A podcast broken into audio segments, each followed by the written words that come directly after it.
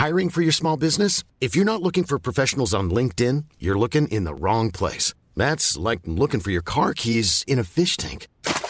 LinkedIn helps you hire professionals you can't find anywhere else, even those who aren't actively searching for a new job but might be open to the perfect role. In a given month, over 70% of LinkedIn users don't even visit other leading job sites. So start looking in the right place. With LinkedIn, you can hire professionals like a professional. Post your free job on linkedin.com slash people today.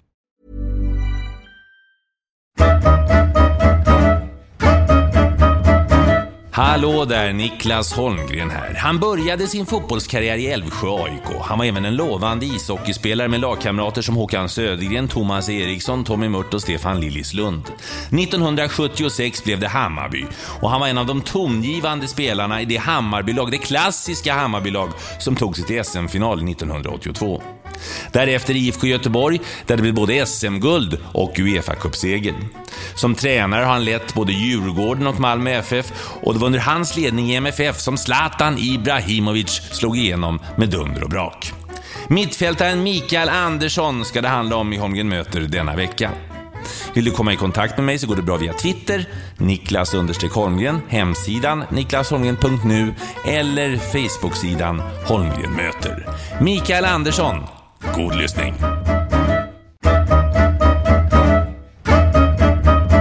Mikael Östen Andersson, född den 24 augusti 1959 i Brännkyrka församling i Stockholm. Hej Micke! Hej Niklas! Ham, det är väl Hammarby som du förknippas mest med, trots allt? Ja, förknippas mest med Hammarby. Ja, det måste ju vara efter alla år. Hur många år blev det totalt i A-laget? 12. 12 år. Och så vart det några år i Göteborg, framgångsrika år i Göteborg också. Tre år i Göteborg, där fick vara med och vinna lite också. Ja, ja ni var ju nära 82 ja. Nu sitter vi på ditt kontor i, i Solna vid Friends Arena. Va, vad gör du idag? Idag jobbar jag i ett företag som jag är partner i också, som heter Sport-TVT. Vi jobbar med ett antal idrottsförbund, eh, jobbar med sponsorvård åt dem. Vi jobbar med aktivering för företag som finns inom idrotten i olika, på olika sätt. Och sen jobbar vi med event och resor. Mm. Är det roligt? Ja, det, det är fantastiskt kul. Och det, är, finns ju närheten av idrotten även om det inte är mitt i.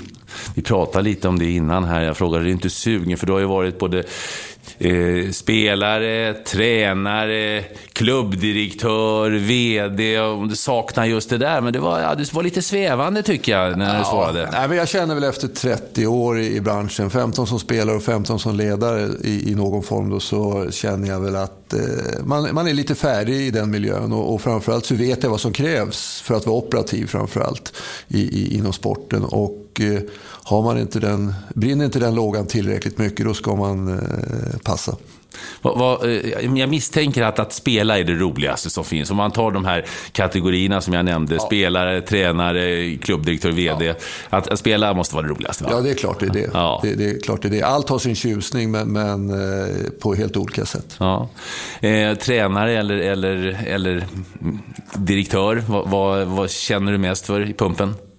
Alltså, någonstans om man tittar tillbaks så är ju tränaryrket eh, väldigt stimulerande för det, är ju liksom en direkt påverkan på, på verksamheten. Eh, eh, på, bakom skrivbordet så är det ju mer indirekt allting. Mm. Uppväxt i Stockholms södra förorter på, på 60 och 70-talet. Hur såg det ut eh, där då, Micke? Ja, jag är så att säga förortsbarn. Eh, bott även inne i stan lite grann, men, men eh, Sköndal, Bredäng, Farsta under min ungdom och, och började spela eh, eller lagidrott i tioårsåldern ungefär. Mm. Och det var ganska sent. Jag menar, idag så börjar man tidigt. Vi pratade lite om det innan här, att eh, det är ungefär 4-5 när man var på knatteskolan. Du började när du var 10-11 med organiserad eh, idrott. Ja, innan det kan man säga. På sommarloven spelade jag lite grann nere i Skåne, i Bjärre då, där mina morföräldrar bodde på den tiden. Mm. Eh, på sommarloven. Men annars var det ju på gården som man, man delade upp både när det gällde landhockey och eh, fotboll och, och, skapade egna lag och spelade gård mot gård så att säga. Så att det var det man gjorde upp till 9-10 års ålder. Vad arbetade mamma och pappa med? Eh, pappa var inom byggbranschen, var elektriker från början, eget företag lite senare då. Och eh, min mamma var, jobbade inom försäkringsbolag. Mm. Har du syskon och så? Nej. Nej, nej du var ensam Ensam, barn. Ja, yes. ja.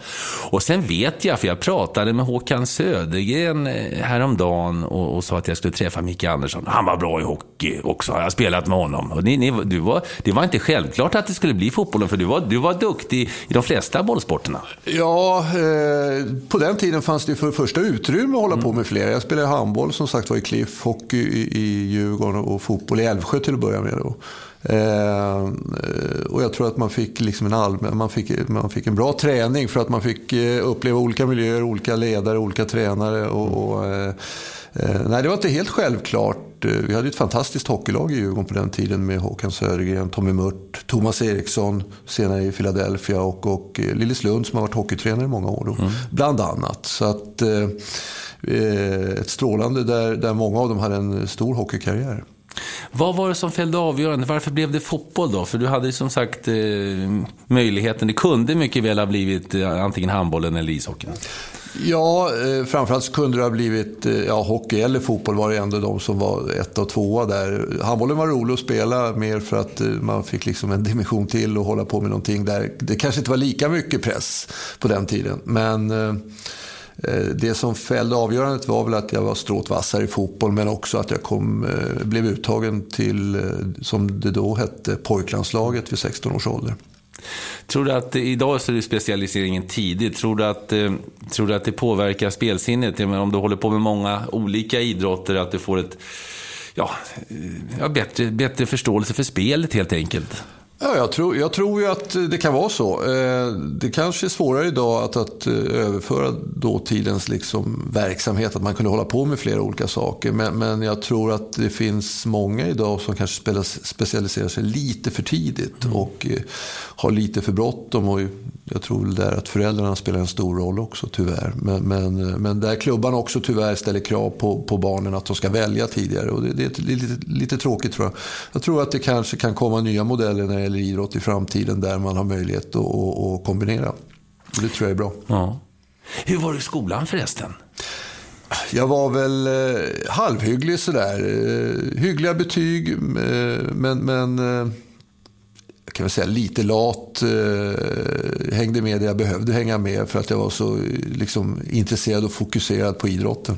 Det var idrotten ut på varenda rast och spela och efter skolan direkt till, till träningar. Det var, Ja. det var, det var fokus. Ja. Så att, men jag, jag plugg- pluggade väl vidare lite senare som naprapat, bland annat. eh, Fastighetsmäklare, som jag också varit verksam som. Så att det, det kom ju det också lite senare. Men, men eh, i unga år så var det mycket eh, idrott. Vilken vid, alltså naprapat och fastighetsmäklare, det är ju lite, ja det är inte liksom samma genre. Nej, det är Nej. det inte. Det var väl, eh, just naprapatyrket hade jag väl stor nytta av som tränare framförallt. Och även som spelare, men, men som tränare att, att ha de fysiologiska kunskaperna som krävs. Då. Eh, Men, men sen har väl alltid fastighetsbranschen och fastighetsmäklaryrket eh, legat nära så att säga. Jag har alltid varit intresserad av det. Vilka, favori, vilka var favoritämnena i skolan om vi bortser från idrotten? Bortser från idrotten så tror jag nog geografi var ett av dem. Eh, och matematik i lite yngre år.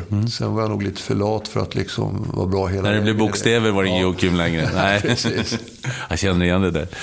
Eh, när du då gick ur, eh, ut, ur nian så då var du, du var ju en väldigt talangfull fotbollsspelare då. Eh, eh, de flesta inom i fotbollsstockholm visste vem Micke Andersson var. Eh, vad hade du för planer när du stod där och hade gått ut nian? Vad, vad, vad tänkte du då? Och vad hade det blivit om det inte... Hade du några yrkesfunderingar redan då? Förutom Det idrotten? var ju på den tiden gjorde man ju lumpen också, Ja. så det var väl steg ett då. Men, men i samband med gymnasiet eh, så, så började jag ju spela allsvensk fotboll Mm. också. Så att eh, redan vid 17 års ålder så, så var, kom jag och Thomas Denneby upp då som, som eh, seniorspelare i Hammarby. Och eh, det är klart att det var mycket fokus på det. Vågade du säga, för att eh, jag vet ju på den tiden, eh, så, så, då var det ju fotbollsproffs, det var ju liksom inget yrke. Va? Det var ju det- knappt du fick säga det. Då var det kaxigt om du sa att du skulle bli fotbollsproffs. Idag är ju var och varannan, höll jag på att säga, fotbollsproffs. Men, men hur, hur var dina drömmar när det gällde att kunna försörja dig för fotbollen? Ja, det är klart att den drömmen fanns. Eh, Det började väl redan då, mina jämnåriga kamrater i Malmö då, där hade man infört någonting som hette ungdomsproffs då med, med Robert Prytz och Jan-Olof Kinnvall och med flera. Mm. Så att benämningen börjar ju dyka upp även om, även om det var långt till att bli professionell fotbollsspelare och framförallt långt eh, till det i Sverige. Men drömmen fanns. Mm. Eh, hur såg det ut då när du, du spelade i Älvsjö AIK fram till 1975? Eh, hur såg värvningen ut? Det är ju inte så långt rent geografiskt mellan Älvsjö AIK och Hammarby IF. Men, men, hur såg det ut och vad, vad, liksom, vad föregick det hela? Det fanns ju ett, ett, ett samband eh, vid det tillfället som, som där vi hade en väldigt bra ungdomstränare som hette Kari Ekström som eh, fanns i Älvsjö innan men också hade tagit steget till, till Hammarby och var involverad i stadslagsverksamheten. Så att när den frågan kom så var det lite naturligt att, att eh, flytta över till Hammarby. Ja. Men det var ganska stort och då var det 76, då var det alltså 17 år va? Jag skulle fylla 17 år det året. Ja, ja. Och då var, det, då var det ingen snack, det var, du skulle in i A-laget då? Ja, jag fick vara med och nosa lite eh, första året redan när det gäller träningar eh, med mera. Någon match på bänken, men från året efter så spelade jag regelbundet. Vilka var, vilka var storfräsarna då? Var det Matte Werner och Janne Sjöström? Eller hur såg det ut? kan man säga. Ja, ja. Och Kenta och Billy naturligtvis. Kenta och Billy, ja. ja. ja. Var Ronny Hellström i målet? Nej, Eller hade han, gått, han hade gått till, till Kaiserslautern? Ja. just det, det har han gjort ja. ja. Eh, kommer du ihåg din allsvenska debut? Ja, det kommer jag ihåg. Jag är inte hundra procent säker på resultatet. Men Kalmar på Råsunda Jaha. Eh, var premiären. Premiären 77. 77. Kommer du ihåg det första allsvenska målet också? Nej, tyvärr inte. Jag tror att jag gjorde något mål första säsongen, men, men eh, nej, det gör jag faktiskt inte. Nej.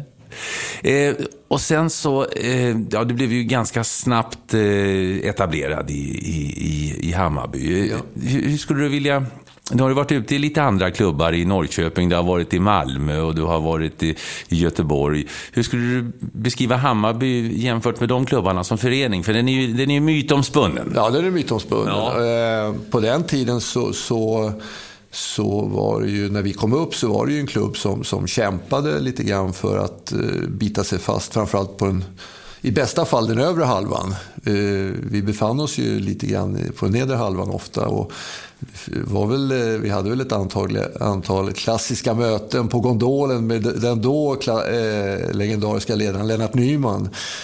och det var ju lite grann så att Hammarby var rätt dåliga på den tiden på våren, ofta.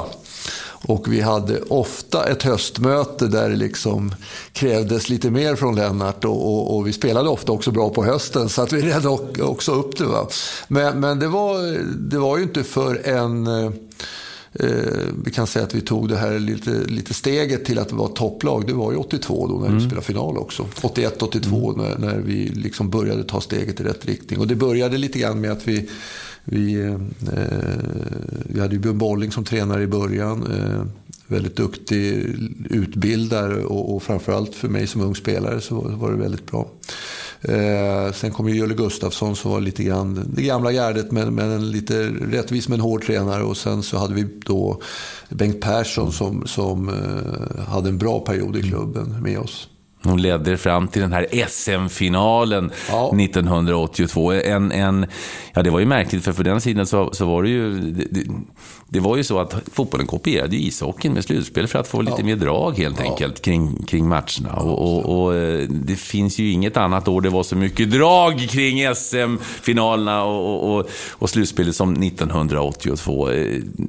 Berätta om laget, berätta om känslan, Micke. Ja, det var väl lite, lite nytt på den tiden att det var drag på läktarna också. Vi hade ju bra stämning på Söderstadion alltid, men, men det var lite nytt med, med sambaorkester ja. och, och, som till och med större motståndare en del. Och, och eh, den, den, intensitet som var på Söderstadion.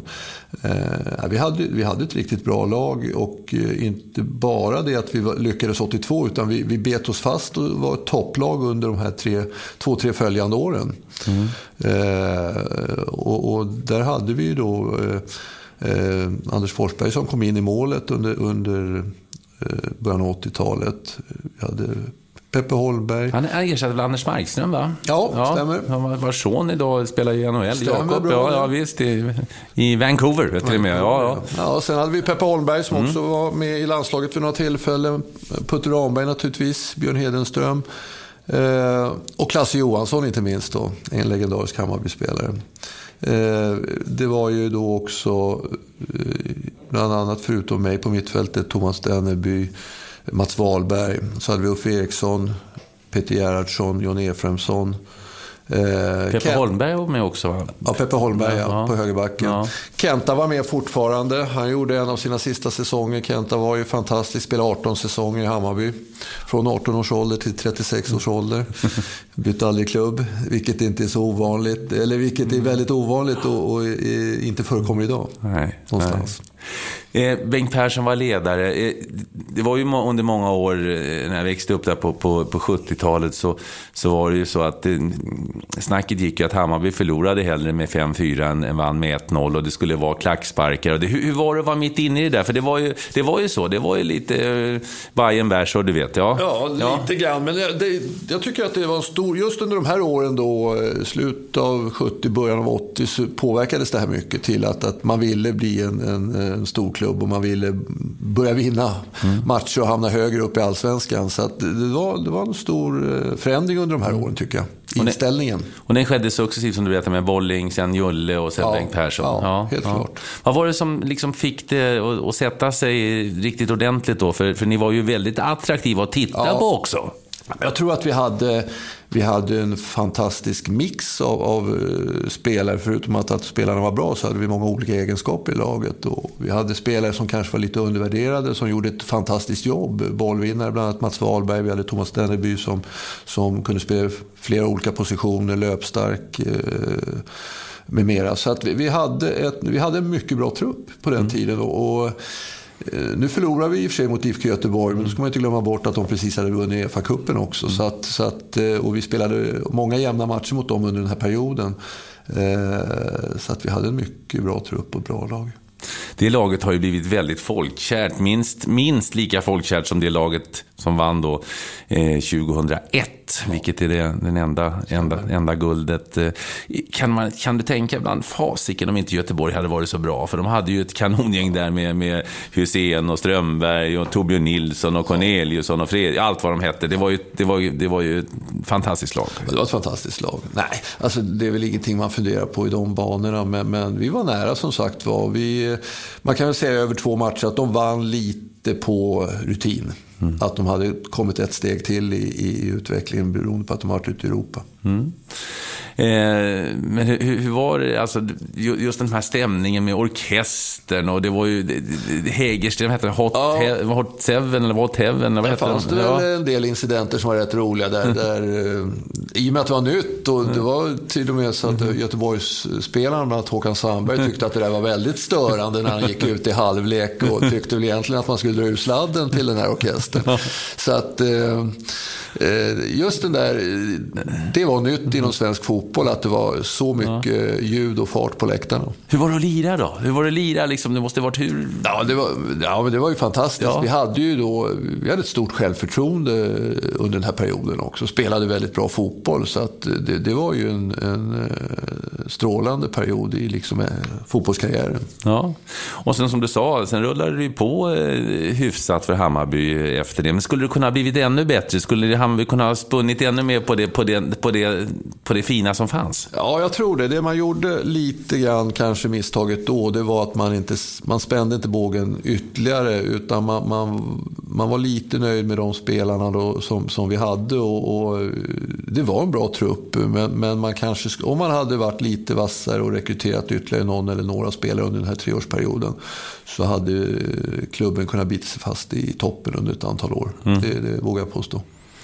Kan du förklara det här? För sen så, så blev det ju dystra perioder för, för eh, Hammarby igen något senare då. Ja. Och sen lite uppåt och igen med SM-guld och så neråt ja. igen. Och va, ja. va, förklara varför det är så rörigt i Hammarby. Och det spelar ju ingen roll vilken sektion det är. Det är bandyn har inga pengar, för handbollen inga, fotbollen, ishockeyn har de liksom lägga ner. Varför är det så rörigt just i Hammarby? Ja, det kan man ju undra. Det är väl det, är väl det som folk säger lite charmen också naturligtvis. Men, men det är som du säger, det, det är samma sak med publiken. Det är lite tio, tioårsintervaller på något sätt när det blir hås kring klubben. Och, och, det har ju inte alltid att göra med om man ligger i topp i, i serien. Utan den här håsen den infinner sig med jämna mellanrum. Om jag inte missminner mig så innan min tid så var det Eh, den här så kallade kända hösten 70 som man var så framgångsrik och vann allting eh, efter att det var i stort sett nästan på nedflyttning under våren.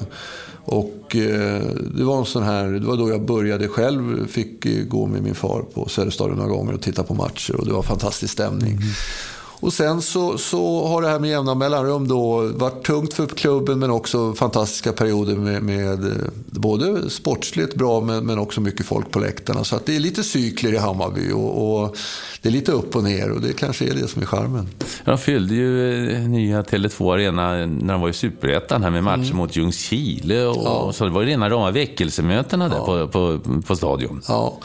Nu har man ju kommit in i en modern tid med en modern arena, så att jag tror mm. att det finns förutsättningar för att man, man biter sig fast, eh, framförallt publikmässigt. Det, det, det tror jag. Hur kände du förresten när, när Söderstadion gick i graven? Du gick där med din far och ja. tittade på Kenta Olsson och, och grabbarna. Hur, hur kändes det när, när, liksom, när den epoken var förbi? Nu, nu är väl inte jag så nostalgisk, men visst när man åker förbi där nu och ser att det är platt och Söderstadion är borta så är det klart att lite grann känns det. Ja. Det, det, det, gör det. För det är ändå trots allt där man är om inte uppvuxen så har man spelat i 12 säsonger där. Mm. Så att det är klart att eh, det är en lång tid. Och det var en unik atmosfär på Söderstadion ja. också. Den, den här intima känslan. Och jag vet ju att domarna alltid sa att den som var mest rutinerad av, av linjemännen, som det hette på den tiden, han fick gå mot, mot bortre där mot, eh, mot eh, Södermalmssidan där. För där stod ju klacken. Ja. Det var ett ja. hårt tryck på, på ja, dem där. Ja, ja. Eh, som sagt, du spelade på i, i Hammarby och det blev ju några, några fina år efter 82 också. Jag minns vi pratade lite om det, snömatchen mot, ja. eh, mot Köln med Schumacher och Litvarski och grabbarna. Ja, stämmer. Vi, ja, vi var nära faktiskt ja. och, och, det var ändå, tror jag, eh, om det inte var åttondel, men vi var framme en bit i, i Uefa-cupen 85 och fick den här så kallade snömatchen då. Mm. Eh, vinner med 2-1 på, på Råsunda. Men, men eh, förlorade och borta med 3-1. Mm. Så att, eh, det var ett, ett mål ifrån. Ja.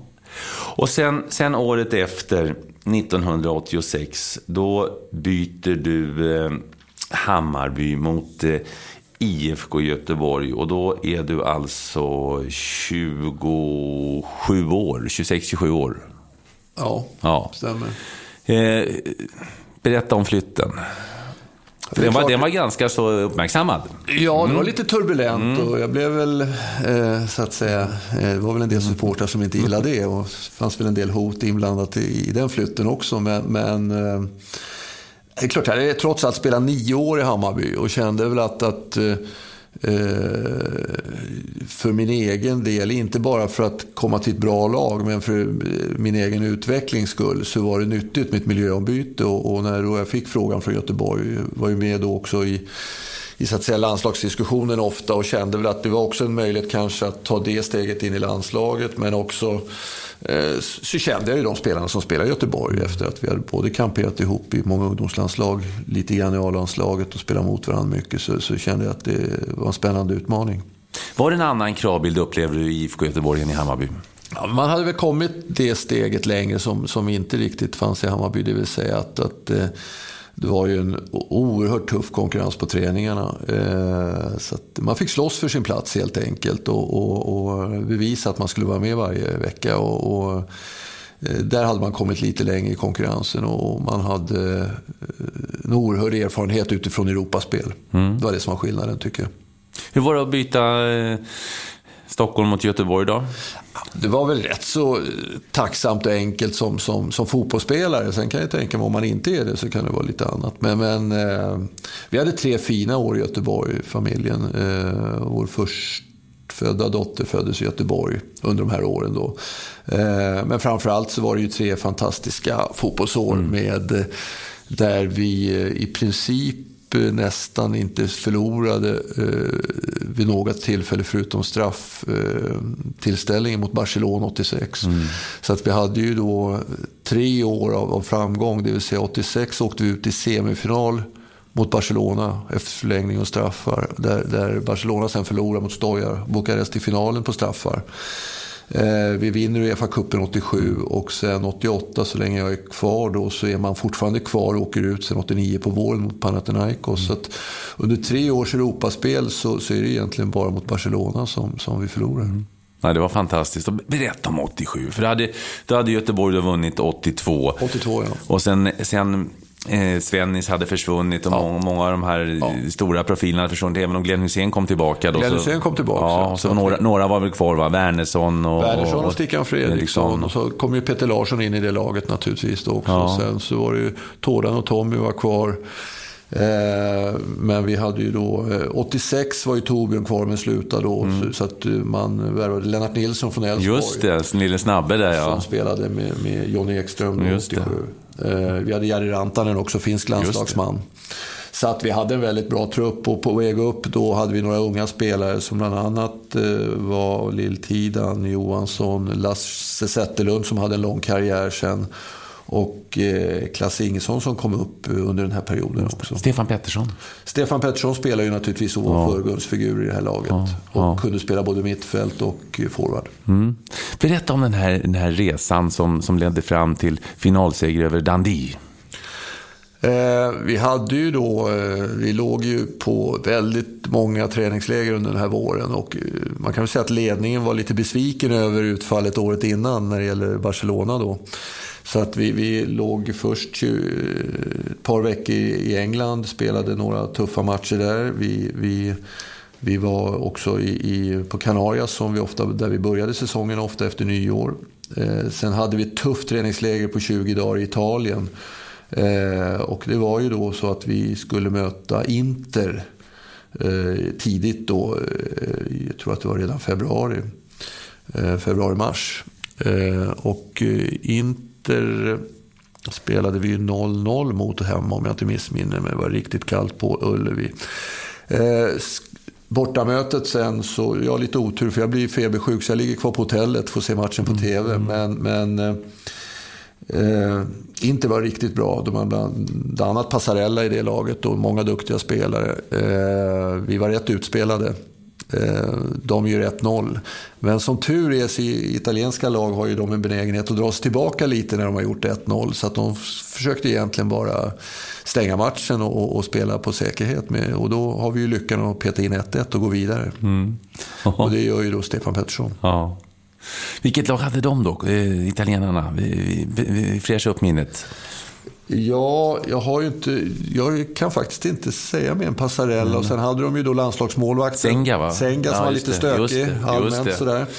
Eh, det är väl de som jag nu sådär... Ja. Har Men är alltid Inter. Va? De är alltid, Inter är alltid Inter. Nej, Inter är alltid Inter. Ja. Det var ett riktigt bra lag på den tiden. Så, mm. att, så, att, eh, så att det var starkt att slå ut dem då. Och det här var ju då i eh, kvartsfinal. Mm. Sen hade vi ju då i semifinal eh, Swarovski Tirol som hade gjort en stor satsning. Och eh, de hade bland annat Hansi Müller då, som hade varit i Inter innan. Som de hade köpt dit mm. för att gå långt i Europa. Och, eh, men där vann vi rätt övertygande och, och inte enkelt men relativt mm. enkelt faktiskt. Innan vi fick Dundee United i finalen. Ja. Och det var, nej, det var en... Det, var, det, det är ju alltid häftigt. Det, det, det händer ju inte så ofta. Och det, idag är det en utopi att ett svenskt lag skulle vara så långt fram som, ja, ja, ja. som först då Malmö var 79 och sen Göteborg under 80-talet. Och, och, även, även under 90-talet 90 i Champions League. också. Vad, vad, tror du, vad, vad, vad är det som gör att vi inte kan, kan, eh, kan hävda oss nu för tiden? Dels är det ju naturligtvis att man i de stora, stora ligorna inte har samma begränsning som man hade på den tiden. Då hade man ju bara tre utländska spelare i de här ligorna. Nu har man ju hela trupper med utländska spelare. Eller man värvar de bästa spelarna helt enkelt. Eh, men jag, tycker väl att svenska klubbarna har varit... De har stått på tröskeln några gånger vid senare år. Men man har inte orkat ta sig över. Det vill säga att man måste orka vara med där ute under några år på raken. Och, för att få den erfarenhet som krävs. Nu har ju Malmö som klubb fått det, men, men de, har ju ett litet, de har ett problem med att de blir av med spelarna i väldigt hög om, omfattning. Då. Så, att, så att omsättningen på spelare blir lite för stor. Mm. Vilket den, den, var ju inte på den tiden på samma sätt. Så att man kunde bygga ett lag på ett helt annat sätt. Eh, ser du, någon, ser du något ljus i tunneln när det gäller svenska klubblags eh, framgångar i, eller ja, spel i Europa? Det, det, är ju som sagt var både, både AIK och Malmö Elfsborg har varit där på mm. tröskeln och, och eh, med, med, eh, nära att bita sig fast. Men jag tror väl någonstans att på sikt så det som krävs för att få in resurser, det är ju en förändring av 59-49 procents mm. spärren så att säga. Ja. Där man var, den diskussionen fanns för ett antal år sedan men, men lades ner, det vill säga att, att eh, man fortfarande, när det gäller ägarmässigt så är det, så är det föreningen som måste äga klubbarna. Mm. Och, och eh, det begränsar möjligheten att skapa de resurser som krävs. Ja, du vet ju, för du har ju varit både VD och klubbdirektör och du berättade för mig, jag frågade vad är skillnaden där? Nej, det är egentligen samma sak, men, men VD är ju ett företag och klubbdirektör är ju en, en förening. Ja, så är det ju och, och eh, där man, man påverkar inte den sportsliga verksamheten direkt på samma sätt, men, men indirekt gör man det från, från den positionen. Men, eh, varför tror du att, eh, att eh, det röstas ner hela tiden? Att vi behåller den här 51-49-regeln? Ja, sista gångerna som det har diskuterats har ju naturligtvis det handlat om också att supportrarna har sett att, att de kan få ett mindre inflytande genom sitt medlemskap i klubbarna. Och har väl varit oroliga för att det ska komma in starka personer med mycket pengar. och, och det finns väl för och nackdelar med både och, så är det ju. Men, för att eh, klubbarna ska få de resurser som krävs och, och företag till 100% ska kliva in och satsa på det här, då, då krävs det en förändring. Mm. Eh, är det så att Eh, klubbarna är rädda för att inte ja, breddverksamheten ska försvinna kanske och att om, det, om en stark person kliver åt sidan. Jag menar, vi har ju exempel på, på Chelsea. De var ju på, på, de var ju på väg i konkurs ja. när Abramovic köper dem ja. och bygger upp dem. Manchester City hade ju jättebekymmer eh, och det finns ju flera utländska ägare som har klivit in i England. Men om de skulle kliva av, vad händer då? Tror du att det är det som är, är, är rädslan, eller? Ja, jag tror väl, ja, men det är mycket att, att man, man, eh, det medlemmarna vill vara med och påverka. Det är det det handlar om väldigt mycket. Eh, men jag tror att det, det, det finns former som, som kan eh, skydda liksom klubbens både varumärke och breddverksamhet och ungdomsverksamhet. Så att det ska man inte vara så orolig för. Det finns sätt att, att skydda den på.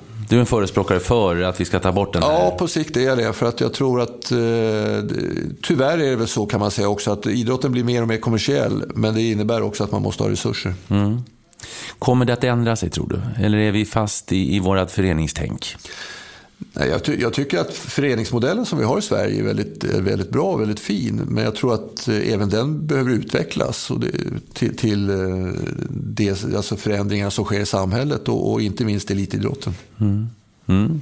Ja, det är intressant att, att, se vad det blir av det här. Men ja. som du säger, det, det, är svårt för, för klubbarna om de inte får den här kontinuiteten som IFK Göteborg hade då under många år ja. när, när du var där med den erfarenheten innan och, och eh, även efteråt. Då. Ja. Den finns ju inte idag. Eh, ja, då är vi alltså, eh, har vi pratat om Göteborgstiden. Och, och, men, men, innan vi lämnar Göteborgstiden här så, så blev det ju också ett olympiskt spel i Seoul. Stämmer. 1988. Stämmer bra det. Ja. ja. Jag hade väl varit ute ur, så att säga, från landslagsspel under några år där. Eh, men eh, fick möjligheten att spela i OS-laget, OS-kvalet innan det då till Seoul. Och där vi hade ett riktigt bra lag. Vi hade ju då bland annat också ett antal unga spelare som fick lite erfarenhet som jag tror de hade stor nytta av sen när de eh, var med 94.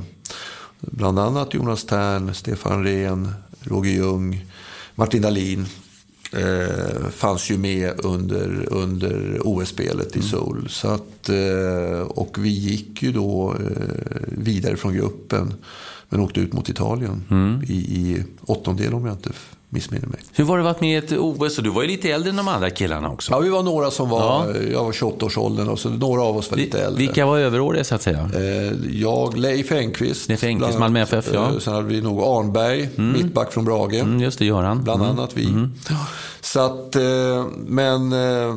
Nej, ett riktigt bra lag. Anders Limpar var med också i det laget, mm. som hade en stor karriär, bland annat i Arsenal. Så att, vi gjorde bra ifrån oss. Vi, vi vann i gruppspelet mot eh, Västtyskland som det då hette Nej, fortfarande. Det. Med Klinsmann bland annat mm. som spelade där.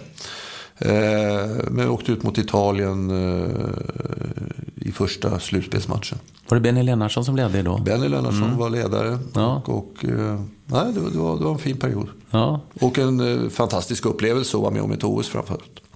Jag har lite divergerande uppgifter när det gäller dig och landskamper här. En del säger åtta, en del säger 14. Ja, ja, jag tror att det ligger där någonstans emellan. Det beror lite grann på att det beroende på hur de har räknat turnélandskamper ja, ja, på den ja. tiden. För att då åkte man ju väldigt mycket på så kallade vinterturnéer då. Så att det är nog där det felar lite grann. Men runt tio. Eh, efter då 1988 eh, eh, och de här fina åren i IFK Göteborg så, så återvänder du till, till Stockholm och till Hammarby. Var det, var det liksom någonting du hade förutsatt att göra innan du reste också?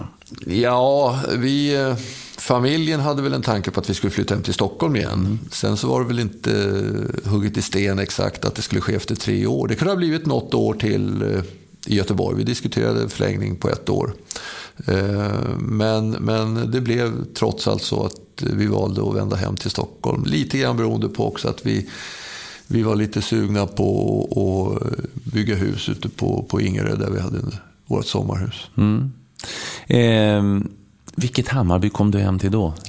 Hur ja, var vi, vi, kom ju hem till ett Hammarby, eller jag kom hem till ett Hammarby som, som hade det lite tufft. Man hade ju åkt ur då året innan. Eh, eh, 80, 88. Och eh, då fick ju då Kenta Olsson ta över som tränare som jag hade spelat med mm. ett antal år innan. och, och, uppdraget var ju naturligtvis att ta steget tillbaks då. Och eh, med naturligtvis inte alls samma trupp och resurser som man hade haft innan under ett antal år. Men, men man, hade haft, man var inne i en tuff ekonomisk period i Hammarby. Mm. Hur, hur kändes det då att komma från ett, ett lag då som var så dominanta i Sverige som, som Göteborg var under din tid där, Uefa cupmästare ja. och svenska mästare, till, till, till ett lag eh, som ja, i bekymmer? Ja, men alltså det kändes inspirerande också att försöka hjälpa klubben att ta steget tillbaka. Så det, så det var en inspiration bara det naturligtvis. Mm. Mm. Helt klart. Hur, hur var det att ha Kenta som tränare då? Ja, men det, var, det var, för mig passade det utmärkt. Jag var ju trots allt lite äldre så att det, det, det, liksom, det var ju inte, det var inte jag som skulle utvecklas. Mm. Men, men, eh, han var ju en, en eh, spelutvecklare som, mm. som med sin erfarenhet eh, var ovärderlig för de unga spelarna. Jag hade ju också Kenta som tränare i Spånga innan han tog Hammarby. Så jag har haft Kenta i podden. Och jag, ja. och jag, jag sa till Kenta, nu vad glad jag blir. Nu ska vi, vi var ju, tyckte det var häftigt, nu ska vi få Kenta Olsson, nu ska vi slå tunnlar. Men jag sa till Kenta, jag har aldrig sprungit så mycket i hela mitt liv. Det enda vi gjorde var ju att sprang, sa till Kenta. ja, det kom jag på tidigt, sa han. Fick ni springa lika mycket i Hammarby? Ja, men vi, vi sprang väl en del. Men, nej, men det är väl så kanske ibland när man, när man blir tränare mm. efter sin spelarkarriär så ser man med lite distans vad som krävs. Ja, för det var ju liksom inte den, den bilden man hade av, av er i Hammarby. Utan det var, ni var ju, som du själv, tekniska, spelskickliga. Det var, eh, men vi var, jag tror jag vågar påstå att vi, vi sprang rätt mycket i Hammarby redan under den tiden som Kenta spelade också. Vi hade ju då eh, Björn Ekblom som fystränare bland annat som var professor på GH och fysiologi. och, och Eh, han hade ute oss i skogen rätt ofta på den tiden så att vi var väldrillade även där.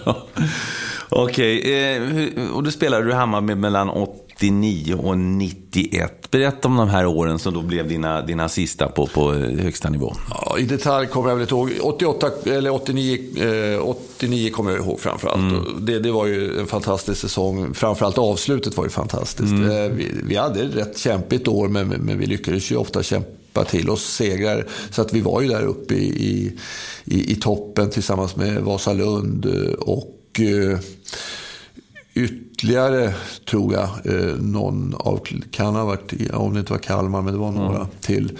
Eh, vilket fall som helst, när det började dra ihop sig så, så eh, hade vi ju då, sista matchen hade vi Karlstad borta. Och eh, vi var ju tvungna att vinna med 6-0. Vilket vi lyckades med. Det, det, var ju fantastiskt bara det. Men det var ju så att vi... För det första var det några minnen från den, från den matchen och den dagen. Det var ju framförallt att vi... Vi ledde med 3-0 när det började närma sig full tid.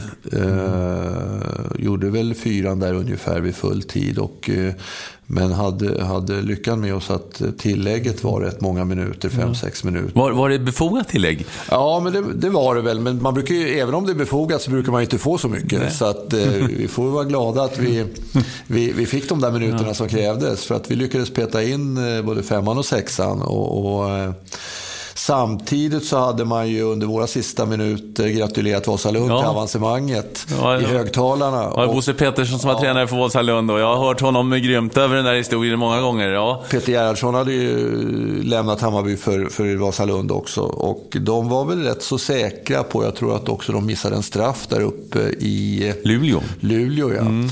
Eh, som hade hundraprocentigt säkrat segern. De missade en straff och vi lyckades peta in både femman och sexan så att det blev avancemang, vilket var... Ja. Hur var känslan då? då? Det För det, det är ju osannolikt. Ja, det, går, det, är helt osannolikt att vinna med 6-0 borta naturligtvis, en avgörande match. Det, det var helt fantastiskt. det var nästan som man trodde att det var uppgjort ja. alltså, när man följde från sidan. Det finns nog många som tror det, men, men eh, nej, det var en fantastisk upplevelse. Mm.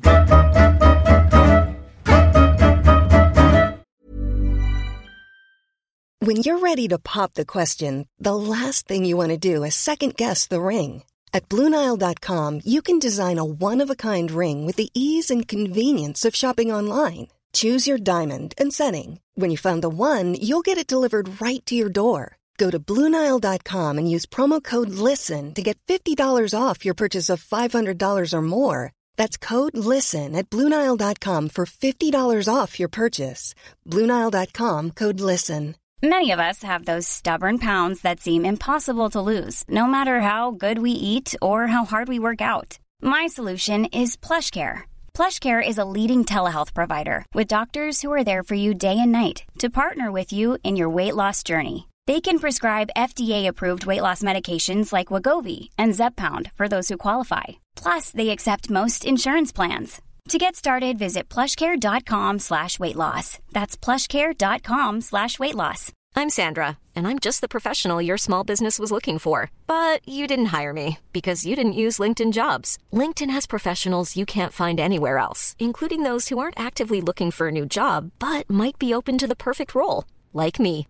In a given month, over 70% of LinkedIn users don't visit other leading job sites. So if you're not looking on LinkedIn, you'll miss out on great candidates like Sandra. Start hiring professionals like a professional. Post your free job on linkedin.com slash people today.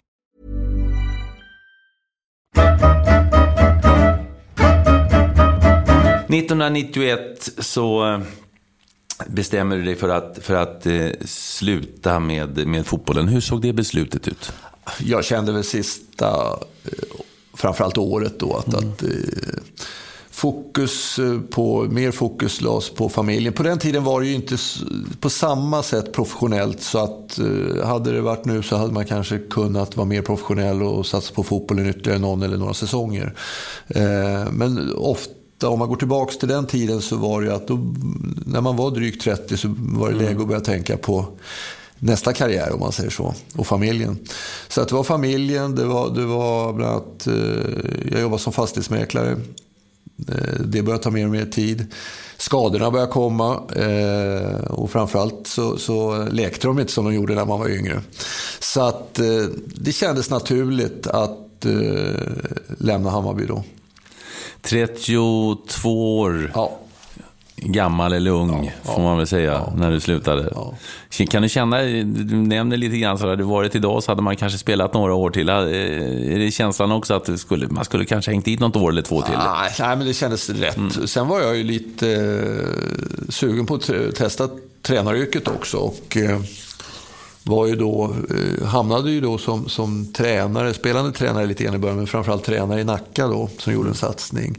Men innan det blev Nacka så var, var eh, tanken ett tag att hamna i Norge och uh, var över och förhandlade med Molde och, och, och uh, tittade på bostad och, och med mera med familjen. Så att det var rätt nära en, en överenskommelse mm. där. Och rekommenderade då Hasse Backe som hade varit där innan. Mm.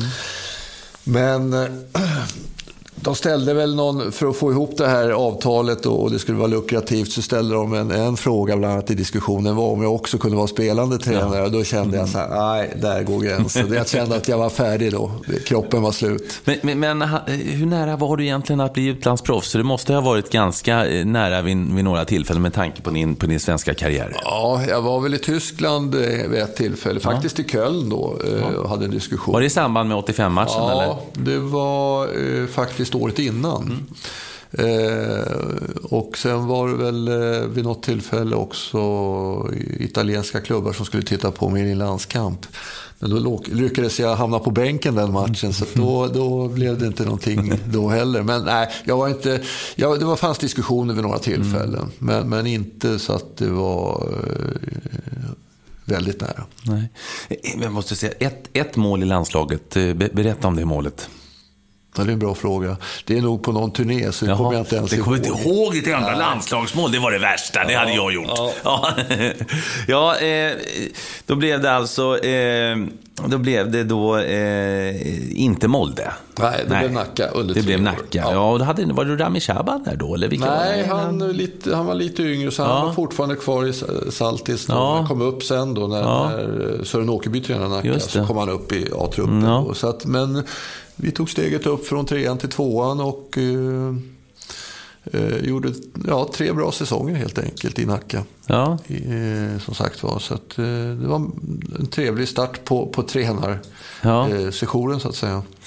Och så efter Nacka, vad, hur såg, såg funderingarna ut då? Eller hur, hur, såg, hur låg landet? Ja, då hade jag ju samtidigt också jobbat som fastighetsmäklare några år. Och, och eh, det är klart, det blev lite mycket både vara fastighetsmäklare och fotbollstränare för familjen. Eh, så att eh, jag fick förfrågan då från Spårvägen som hade åkt ur division 1. Eh, och då kunde jag då jobba heltid med fotbollen och, och valde att göra det. Och, och, och, där tog vi då, det var tre år också, tog steget upp från, från tvåan tillbaks till ettan då. Och mm. bet oss fast där och hade några bra säsonger i spårvägen som sagt. Mm. Och sen då är vi framme vid 1998 eh, va Micke? Ja, stämmer väl mm. med eh, då jag hamnade i Djurgården. Djurgården ja. ja. Djur, en Hammarbyare som hamnar i Djurgården. Det är inte, ja, vad är värst för en Hammarbyare? Är det Djurgården eller är det AIK? Ja, jag, jag, ska väl inte, jag var ju nära att hamna i AIK som hockeyspelare som ja, ja, ja. också. Så att, eh, nej, jag, jag, ser det väl inte så. Djurgården hade jag ju spelat i och hade en del så att säga Djurgårdskamrater eftersom jag hade spelat hockey där också. Mm. Så att, nej, eh, så såg jag det väl inte alls. Utan, nej, men det var spännande att, att komma till Djurgården och jag har många vänner kvar där fortfarande som jag, som jag umgås med och träffar, bland annat Bosse Andersson. Mm. Och 98, 99, du var ju liksom med där och la lite grunden va? För, för, jag menar, för, för några år senare så så, ja, så, de, ble, de, så blev det ju ett eh, succé för Djurgården. Ja, ja vi, vi gick ju upp då från, man hade ju åkt över, eller rätt sagt man inte tagits upp på några år. Så att vi gick upp då första året och, och, och eh, men eh, under andra året så hade man väl, var det lite olika meningar om jag skulle vara kvar eller inte. Vi fick lämna på sommaren. Eh, man åkte ju då ur under mm. som, eller på hösten mm. trots att Soran och, Sören tog över. Då, så att, men man fick en ny bra start året efter i Djurgården med många duktiga unga talanger. Bland annat Källström, Isaksson, mm. Elmander. Eh, och Ren kom hem. Så att man, man blev ju en stor klubb efter det under några år. Hur känns det att få sparken som tränare? Det, alltså det, det, var någon som sa, som jag intervjuade här, han sa man är ingen riktig tränare för man har fått sparken två gånger, sa han. Eh, men alltså, för det tillhör ju jobbet. Om du ja, får sparken efter, ja. som vi brukar, två månader, två år eller 22 år. Men sparken får du ju förr eller senare. Jag tror att, ja, men det tillhör jobbet. Jag tror att eh, det som, som eh, både jag själv och så många tränare tror jag däremot eh, har lite svårt med, det är ju för att man är inte riktigt förberedd på det här. Och där finns det nog mycket att göra och jobba med för, för tränarna och de som är i tränaryrket. Att, att jobba med precis det du säger, att, att det här kommer att inträffa. Mm. Det är en tidsfråga. Även oavsett man har framgång mm. eller inte så, så är det en tidsfråga. Och det, det är någonting som eh, man behöver bli lite bättre att hantera. Och även bättre att hantera från klubbarna naturligtvis. Mm. Men hur kan man jobba på det mentalt? Jag förstår ju att man kan förstå någonstans innerst inne att visst kommer jag få sparken. Men det blir ju också så att om klubban ska jobba långsiktigt Ja. så kanske du som tränare inte vill, ja, vill inte släppa fram de unga spelarna för de är inte riktigt färdiga ännu. Och du, ditt jobb kanske hänger på om, du, om ni hänger kvar eller någon resultat och då spelar du kanske de äldre spelarna lite för länge. Det är, det är en svår balansgång det där om du vet att du bara är Ja, ja. tillfällig anställd. Ja, och sen så är det ju lite grann den här ständiga klyschan som alla klubbar har när man anställer en ny tränare, att det är långsiktigt bland annat. Det är inte, det är inte mer långsiktigt än, än, än förra matchen i stort sett. Va? Så att, eh, tyvärr, eh, det är väldigt få klubbar som orkar vara långsiktiga. Och det, det, det, det är väl svagheten i många klubbar då naturligtvis. Men, men här finns det ju naturligtvis en del saker att jobba med i tränarutbildningar med mera och andra forum. Mm.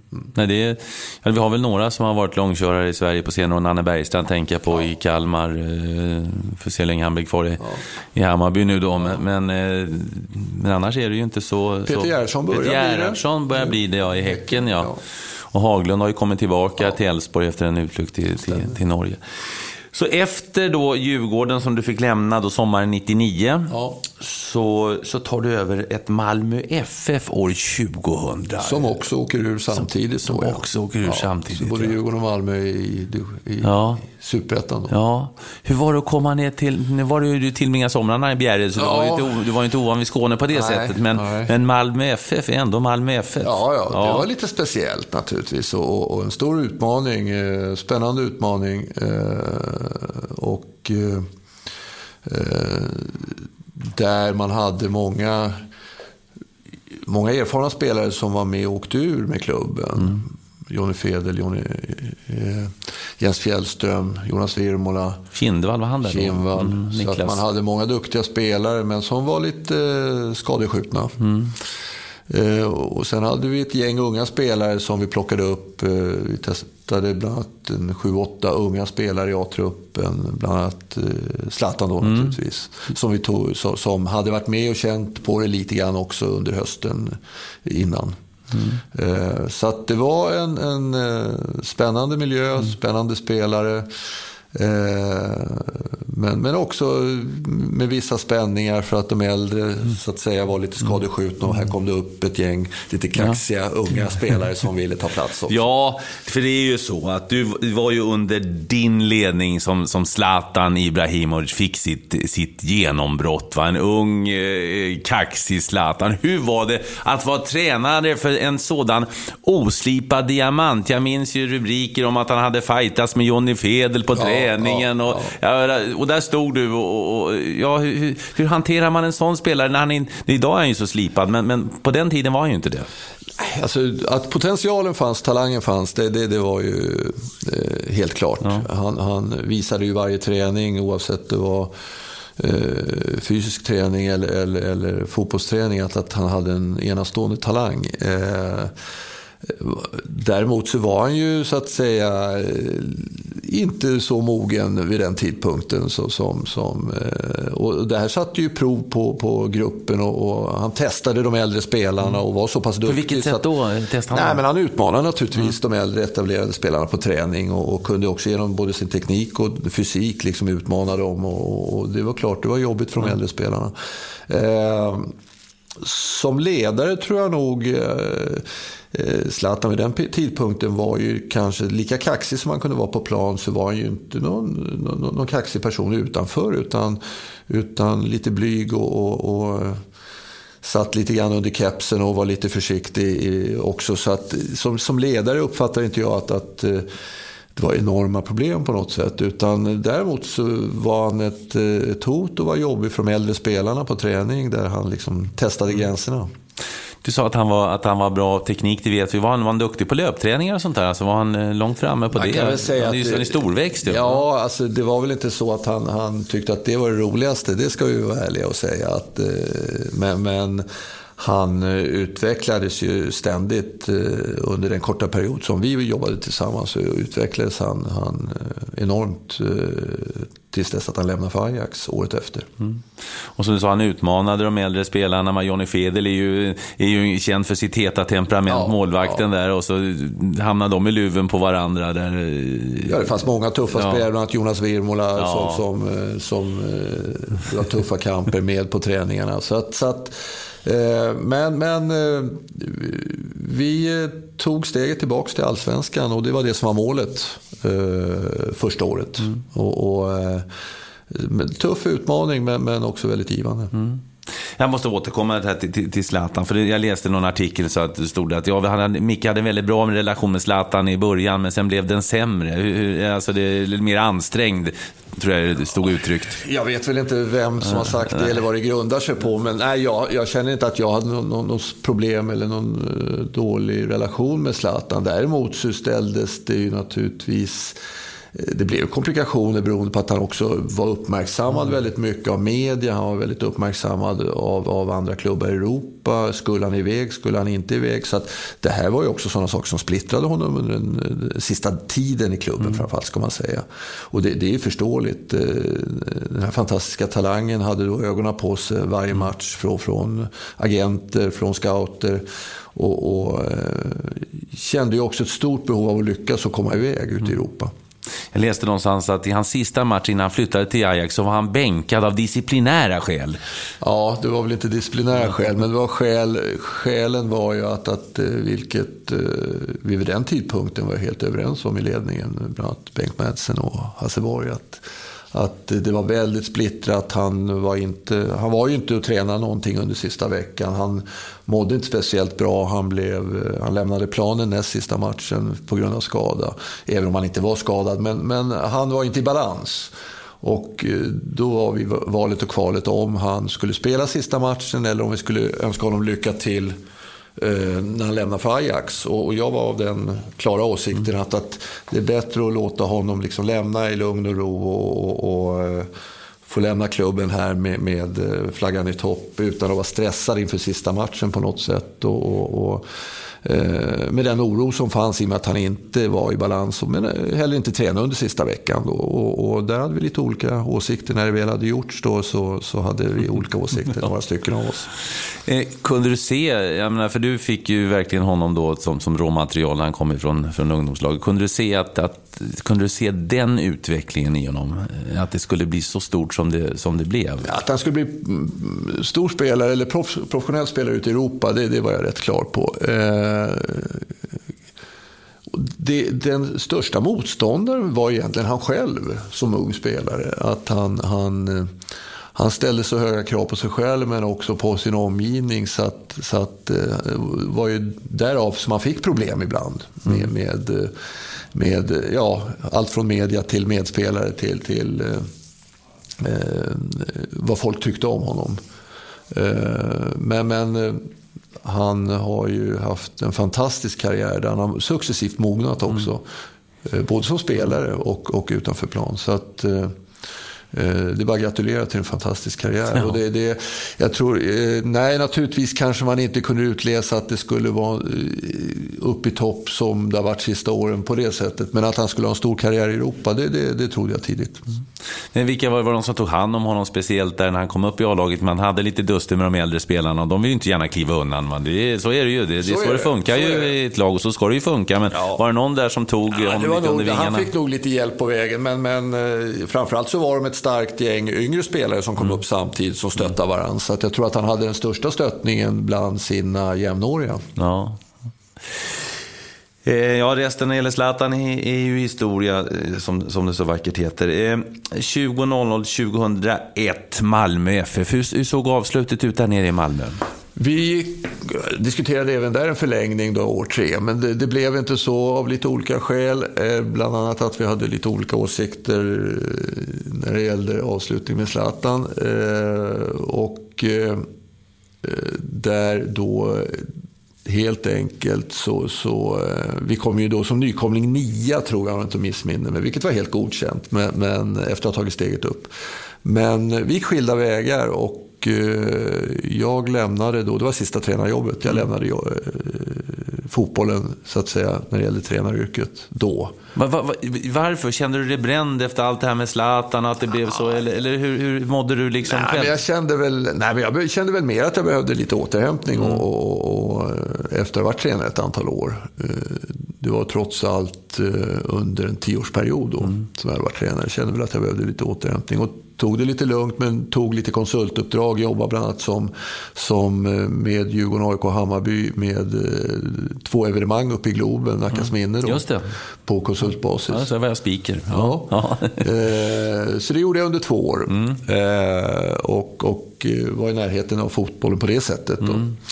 Eh, vi bodde kvar i Malmö. Vi bodde i Malmö i fem år. Jaha. Och det gjorde vi lite grann för att barnen eh, var mitt uppe i olika stadier i skolan. Då, så att våra två döttrar, Mikael och Susanna, var bodde du i Malmö? Nere i Höllviken då, som alla andra? Nej, jag tänkte, nej vi bodde nere på Köpenhamnsvägen. Jaha, nere, ja, nere i Bellevue. Ja, ja, ja, ja, ja.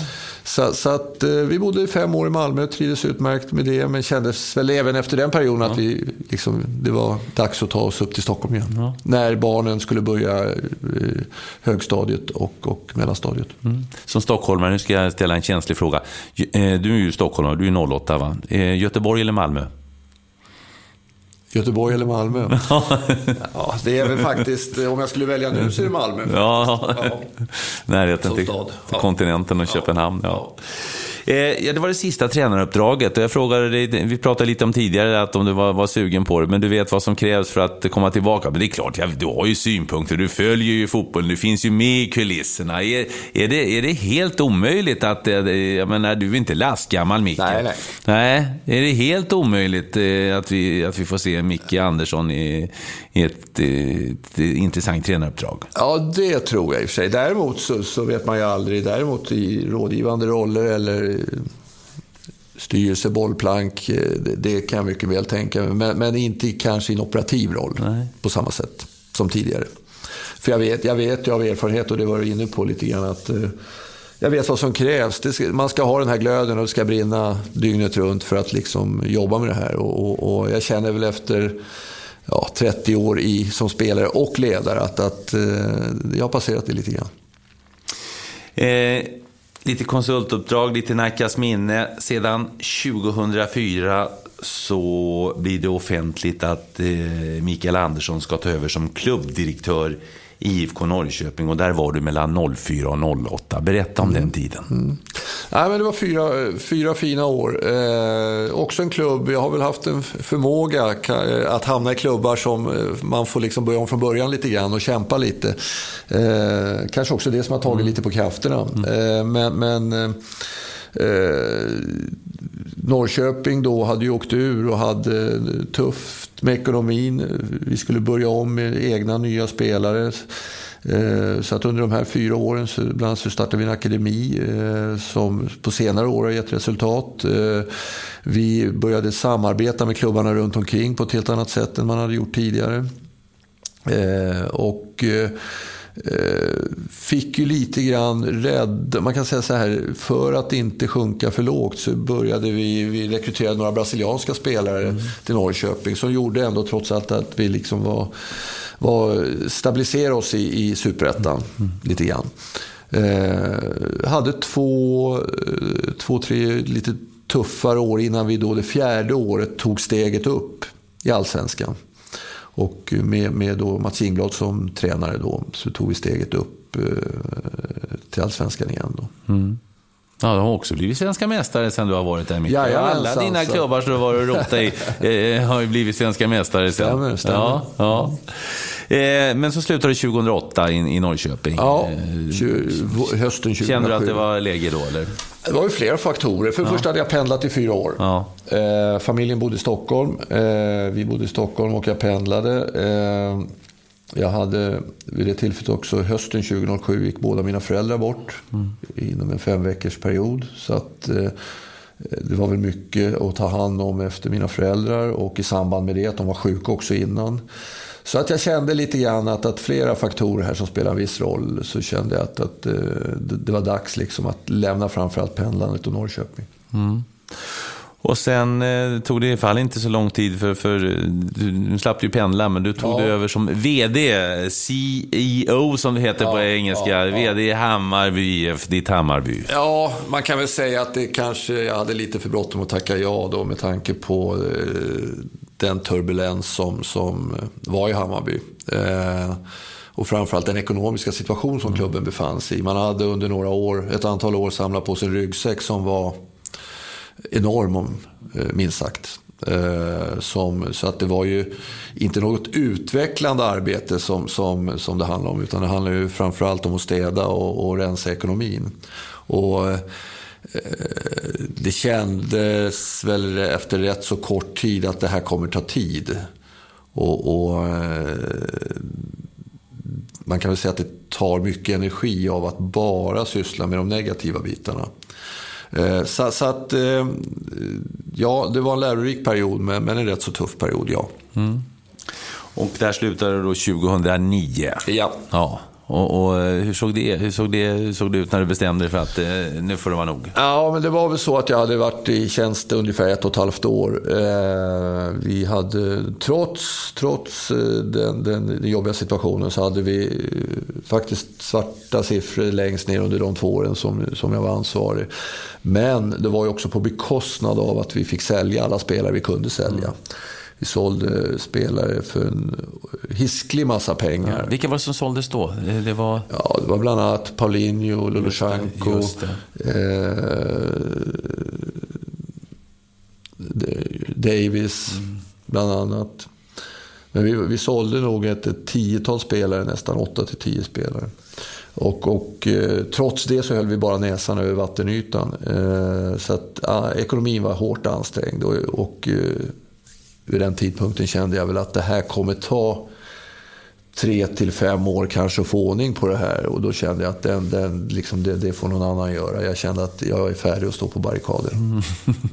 vad, vad, vad, vad, kände du då när 2009, för det, för det är ditt sista officiella uppdrag ja, då ja. för en förening. Vad, vad, vad, kände du då? Vad hade du för planer då? Då var det 2009, då var det alltså 50 va? Ja, ja. stämmer. Mm. Och, och då stod det där, jaha. Ja, eh, ja, ja, i och för sig. Men jag hade också, det, det, var väl rätt skönt att liksom lämna den här miljön. Men jag, jag, kände väl också att jag hade lite andra intressen som eh, jag både ville pröva men också en del saker att ta hand om i och med att mina föräldrar hade gått bort. Och, Vilka andra intressen? Ja, bland annat så, så, så, har jag ett intresse och hade sedan jag var fastighetsmäklare att, att syssla lite med fastigheter. Och det, det, har jag gjort lite grann också efter den tiden. Så att, eh, I samband med det. Och hade lite att eh, ta över efter mina föräldrar som de lämnade efter sig. Mm. Eh, Sport-TV, när, när, började du på det här? Med det här eh, Tre, fyra år sedan kom jag in i det här. Japp. Och, ja. och eh, vi, vi, har ju då, vi, har, vi jobbar med, med rättighetsutveckling, eh, kommersiella rättigheter inom idrotten. Men, men har eh, förflyttat positionerna lite grann senare och mer mot, mot event och resor inom sporten kan man säga framförallt. Då. Hur har du klarat familjesituationen? Har du hållit ihop med samma fru hela tiden? Eller hur? För att, jag menar, det, är ju inte, det är inte världens enklaste, varken som fotbollstränare eller mediaperson. Nej. Så det, matcherna är ju på kvällar och helger och som ja. tränare är det ju flyttar och det ja. är osäkert. Ja. Jag har ju haft lyckan att ha en fantastisk fru som ja. har orkat eh, mm. stå ut med det här i alla år. Och, och vi har varit gifta i 32 år. Vad heter hon? Mona. Mona, ja. Mona Andersson Eng. Vi har varit gifta i 32 år och, och haft, eh, naturligtvis har varit eh, med alla flyttar och, och med, med två döttrar som har hängt med så har det varit eh, tufft periodvis. Mm. Så är det, men, men vi, vi är lyckligt gifta idag och känner att mm. liksom, vi, vi har gått den tuffa matchen. eh, och, och, känner att, att vi har kommit till ro i det också. Ja. Vad jobbar Mona med idag? Hon är socionom. Socionom? Mm. Ja, anställd på Karolinska sjukhuset. Ja, så hon har kunnat flytta, hon har fått jobb i Göteborg och Malmö och allt vad ja, ja, hon har framförallt eh, också studerat en, en, under en mm. tid i Lund. Då. Dina döttrar, har de, varit, har de ärvt pappas eh, idrottsintresse?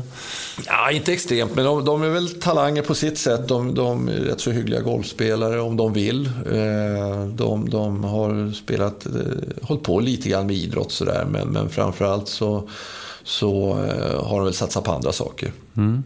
Ja, vilka, vilka banor har de gått i, får man fråga det?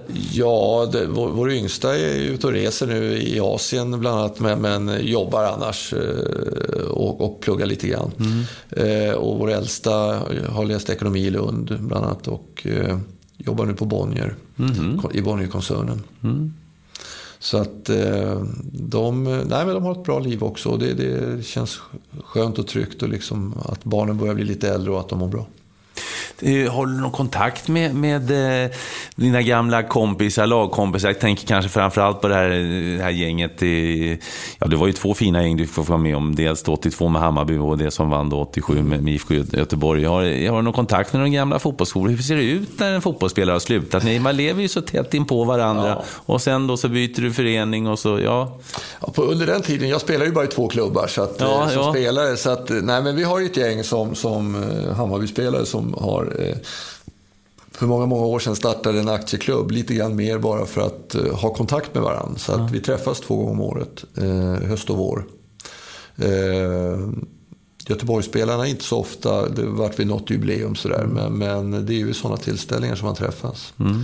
Eh, I övrigt inte så mycket faktiskt med fotbollen eller fotbolls, de gamla fotbollskompisarna. Utan det, det, är mycket andra bekanta. Men du sitter ju här i skuggan av Friends Arena. Så ja. du, får ju fotboll i dig vare sig du vill eller ja, inte. Ja, så med, med, med, ditt arbete också. Den, den bästa spelaren du spelat med, Mink Andersson? Det är väl, jag skulle vilja säga att två spelare som, som eh, är lite extra. Eh, det är ju Torbjörn Nilsson och Stefan Pettersson. De två, Stefan när han också flyttade till Ajax på 80-talet, då var fantastiskt duktig. Mm. Kunde spela i många olika positioner också. Eh, Torbjörn brukar säga så här att eh, Torbjörn var fantastisk eh, sista halvåret han spelade innan han slutade. För då var det precis som han kunde liksom släppa lös och mm. inte brydde sig så mycket. Och då var han fantastiskt bra. Och det var, det var då jag kom till Göteborg. Mm. Jag trodde du skulle säga Kenta Olsson också som Hammarbyare. Det, ja, det trodde jag ingick liksom ja, i det, paketet. Jo, men Kenta är ju en av dem som, som eh, mm. Kenta tillhör den skaran. Det är några ja. spelare sådär och i Hammarby så är det Kenta. Mm. Den bästa du spelat emot då? Ja, det finns ju... Eh, jag för mig att vi spelade en, en, match mot Rumänien borta. En av de landskamper i EM-kvalet som jag spelade 82. Då spelade Hadji i, i, i, mm. i Rumänien. Karpaternas Maradona. Ja, och var relativt ung då, men var riktigt, riktigt bra. Mm. Eh, måste jag säga. Eh, så att eh, det är väl en spelare som jag liksom kommer ihåg under karriären. Sen, sen Eh, när vi spelade mot Barcelona så fanns det många duktiga spelare där. Eh, och eh, bland annat Bernd Schuster då. Mm. Som vi, men den lyckades vi faktiskt eh, utradera lite grann. Men han hade en lång fin karriär i Spanien. Vilken är den bästa tränare du haft? Eller den tränare som har betytt mest för dig? Ja, det, det, kan man ju säga. Det är lite olika saker. Jag tror att när jag kom upp i Hammarby så betydde ju Björn Bolling oerhört mycket som, som man kan säga en utbildare. Däremot eh, sen så, så hade ju Bengt Persson sen under de framgångsrika åren eh, eh, ett stort inflytande på Hammarby och på, på mig också. Eh, men, men eh, sen så hade jag Gunde Bengtsson också i Göteborg som, som som eh, jag har stor respekt för. Mm. Det är de som jag vill säga. Är du, är du en 4-4-2 press och understöd när du har gått i den här skolan med, med Svennis och Gunder? Och... Ja. Jag hade ju, det lustiga var ju faktiskt att under u tiden ett tag så hade jag ju då Tor Grip som förbundskapten och assisterande mm. Sven-Göran Eriksson.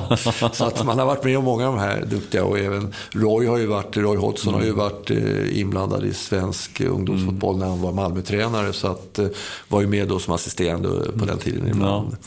Så att, så att eh, Nej, men man har blivit mycket påverkad och det var väl på 80-talet en kamp mellan de här lite grann ja. olika skolorna.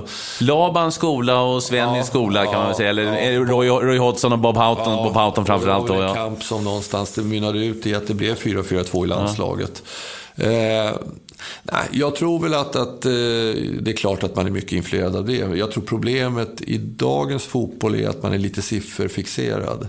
Eh, man... man eh, man, man diskuterar massa olika sifferkombinationer. Det var lite enklare förr eh, och så sen så flyttade man bara, så hade man spelare med lite olika egenskaper som gjorde att det såg lite annorlunda ut.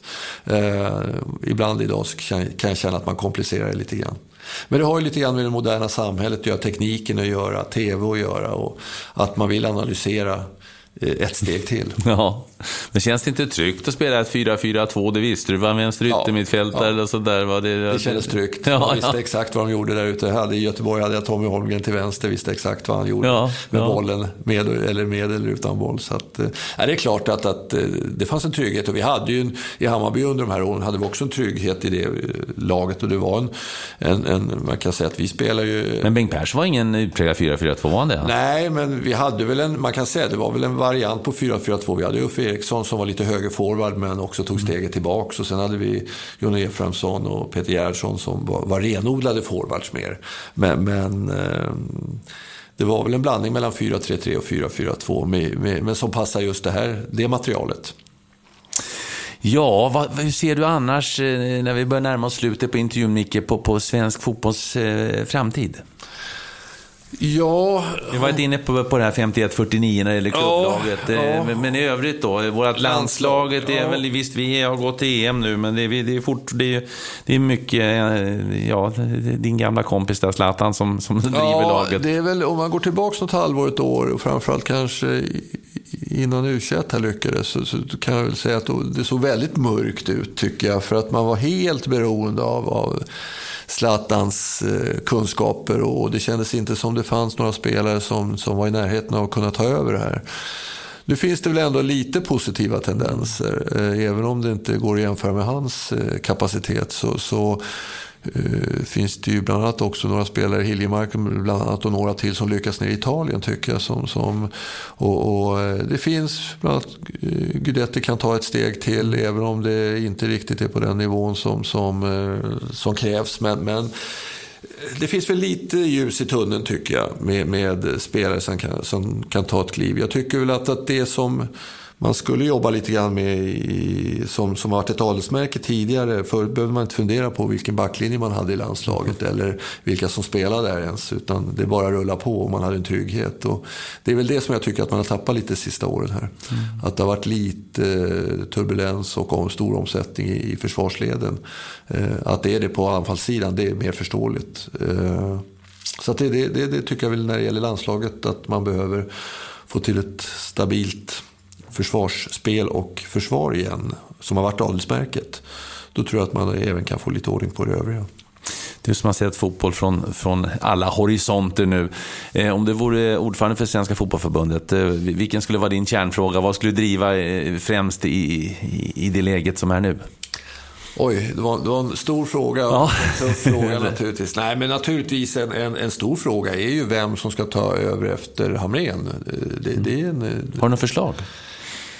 Nej, inte förslag, men jag har väl gissningar var det kan landa någonstans. Och, och, och vad tror du då? Vad gissar skulle jag gissa så, så, så, tror jag någonstans att det landar i Jörgen Lennartsson. Ja. Om jag skulle på med, våga på mig en gissning. Ja. Eh, ja, var, varför tror du han har gått den här, den här eh, skolan som, som behövs då med, med U21 tidigare och ja, varit med ett tag? Han har varit med både på mm. klubbnivå, han har varit i, jobbat i förbundet och, och gjort det med framgång. Eh, och jag tror att han är en, en av kandidaterna som finns där helt enkelt. Mm. Din relation förresten till Hammarby idag, är, är du involverad, förutom med gamla Hammarbygänget? Är, är du inne och, är, är, är, ni, sitter du med i någon sån här eh, grupp? Eh, med, med, som, som, nej, nej, ingenting. Jag är inte i närheten av någon klubbverksamhet på något sätt idag. Nej. Eh, det är jag inte. Vad gör Micke Andersson om fem år? Om fem år? Ja, jag tror att för första så är jag verksam i sportlivet fortfarande. Mm. Men jag kanske tillbringar lite mer tid på vintern nere i värmen. I Förhoppningsvis. Ja, har, har, du hus utomlands eller? Ja, ja. Vi, vi, vi, har ett boende på Mallorca. Ja, så du är där så nere? Så att förhoppningsvis så kan vi tillbringa lite mer tid. Och golf spelar du? Golf spelar jag, jag tänkte säga hellre än bra. Ja, ja. Men, men, det är väl den sporten som jag känner att eh, det är nog den svåraste sporten att syssla med. Trots att, man, eh, trots att bollen ligger still. Ja. Eh, så, så, men, men det är kul naturligtvis att spela golf. Men jag är inget golffreak, men jag går några runder då och då. Ja. Eh, är det någonting som, vi, som jag borde ha tagit upp, Micke, som, som du känner att eh, det, här, det, här, det här skulle jag berätta? Någon rolig anekdot eller historia så där avslutningsvis? Jag är väl ingen historieberättare, så det, det, det, är väl svårt att säga. Nej, men det, det, jag tycker att vi har ja. gått igenom det mesta faktiskt.